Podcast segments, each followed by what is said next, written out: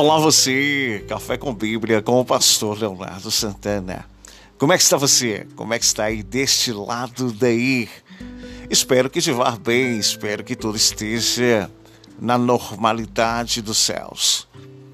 Gostaria de compartilhar com você mais um episódio da série Mulheres Fantásticas à Luz da Bíblia. Quero compartilhar com você um texto que está inserido, colocado, posto no livro de Lucas, capítulo 8, verso 1 ao verso de número 3. E aconteceu depois disto que andava na cidade em cidade, de aldeias em aldeias, apregoando e anunciando o evangelho do reino de Deus, e os doze iam com ele. E algumas mulheres que haviam sido curadas de espíritos malignos e enfermidades, Maria, chamada Madalena, do qual saíram sete demônios.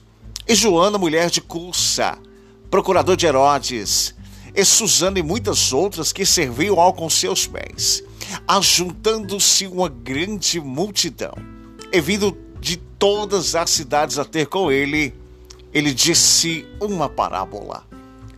Um semeador saiu a semear. A sua semente, quando semeava, caiu junto do caminho. Gostaria de você, nesta oportunidade, de poder falar dessas mulheres. Mulheres estas, eu quero denominá-las cheias de graça. As mulheres exercem um importante papel no ministério de Jesus. No tempo em que o machismo era predominante, o homem que conversava publicamente com a mulher era algo quase inaceitável. A própria religião recusava a esta como imunda, de acordo com o livro de Levítico, capítulo 15, verso 25. E a separava na hora do culto. Mas Jesus rompeu essas barreiras do preconceito e cuidou também das mulheres que procuravam a buscar a Deus. O evangelista Lucas contribuiu ou contribui com esta mudança de pensamento, de mentalidade, essa metanoia, esse paradigma, ao nomear mulheres publicamente e assumirem a este o compromisso de seguir a Jesus. Essas mulheres ajudavam o Senhor com seus bens, oferecendo os seus favores aos discípulos, os seus bens, para que a obra do Senhor pudesse lograr êxodo. Essas mulheres que seguiam a Cristo com tantas as dificuldades, não é mesmo, mulheres? Nos ensinam que sobre ser mulher debaixo da graça de Deus, ela conquista resultados, ela conquista objetivos. A partir do momento que ela decide ofertar aquilo que ela tem e caminhar com aquilo que pode. Agora a pergunta que possa estar diante da vossa mente é como ser uma mulher, Pastor Leonardo Santana, como ser uma mulher cheia de graça. Maria Madalena em Marcos, capítulo 16, verso 9. Maria Madalena foi liberta por Jesus de sete espíritos malignos. Em Lucas 8,3, essa se torna seguidora de Cristo fiel, que ficou aos pés de Jesus até a cruz, até o fim, de acordo com Marcos, capítulo 15, verso 40. Foi uma das primeiras a estas a vê-lo ressuscitado. Em João capítulo 20, verso 1. Joana em Lucas capítulo 24, verso 10, era casada com um procurador romano chamado Cursa, o que revela o seu status social. Provavelmente Joana era desprezada pela sociedade judaica por ser o seu esposo, servia ao império. Mas ela conheceu a Jesus e foi uma das testemunhas da ressurreição em Lucas 24, 10.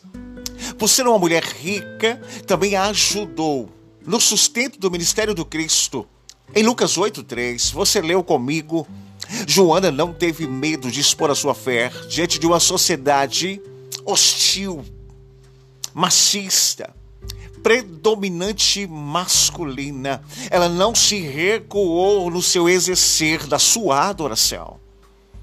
Sem se envergonhar do evangelho, como diz Paulo aos Romanos, capítulo 1, verso 16 a 17. Interessante que Susana também torna-se esta por seguir uma mulher cheia de graça. Texto este está em Lucas 8, 3. Susana era outra mulher citada somente nesse texto, que provavelmente seria do mesmo grupo social de Joana, visto que dedicou seus pertences para colaborar com o ministério do Cristo. Também essas mulheres faziam alimentos para servir o Mestre e seus discípulos, ou também lhes hospedavam em suas casas nos intervalos de suas viagens. Uma mulher cheia de graça dedica tudo o que tem ao Senhor e teu Deus. Outro exemplo claro de uma mulher cheia de graça é Maria, irmã de Lázaro, em Lucas capítulo 10, verso 39 ao 42. A amizade de Jesus com a família de Lázaro em Betânia de Baixo, juntamente com Marta e Maria, era diferenciada. Ele pousava, se sentia na sua própria casa, demonstrando que Jesus tinha intimidade sobre aquele lar que ele entra. E sempre eles serviam ao Cristo. A uma estava na cozinha, a outra aos pés, aprendendo a sua palavra. Marta, em Lucas também 10, 39 e 42, o exemplo de Marta tem sido tratado, isso que eu quero colocar com você, de uma forma negativista, mas na verdade ela estava bem intencionada.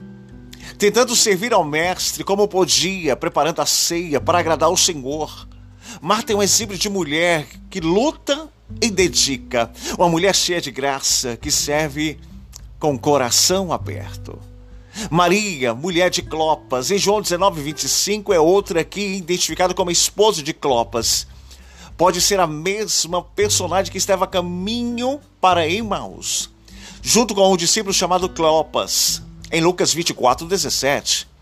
A diferença no nome Clopas ou Cleopas era apenas de uma forma de pronunciar. Esta foi uma discípula que ficou com Cristo aos pés da cruz e ao Senhor, ao encontro do seu esposo para buscá-lo ao caminho. Lembra do caminho de Emaús? Uma mulher cheia de graça, caminha com Cristo sempre. Maria, mãe de Tiago, e Marcos 16:1, é outra mulher diferenciada por ser mãe de Tiago. Foi uma das mulheres que ajudaram no sepultamento de Jesus em Marcos 16:1. Ela também ficou aos pés da cruz, em Marcos 15:40. Foi uma das testemunhas que anunciaram a ressurreição de Cristo em Lucas 24, 10.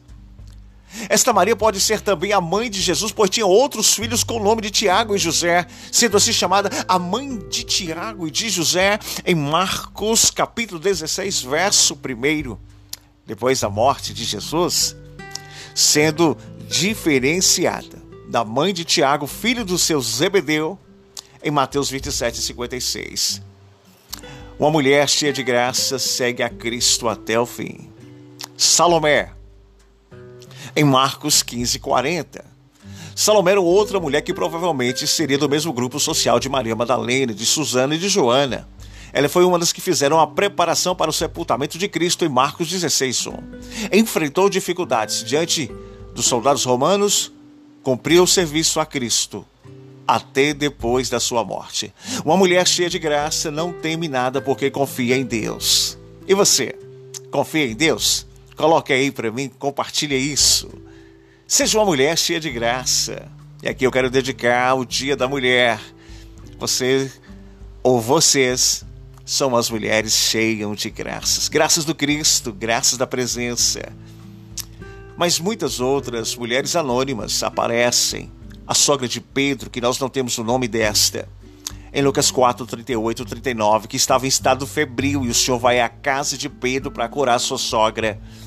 A mulher do fluxo de sangue, a mulher samaritana, a viúva de Naim, a viúva pobre, aquela que deu tudo que tinha, a mulher encurvada, cananeia, a mulher que ia ser apedrejada e o Senhor escrevendo no pátio do templo em João 8, verso 3 ao 11.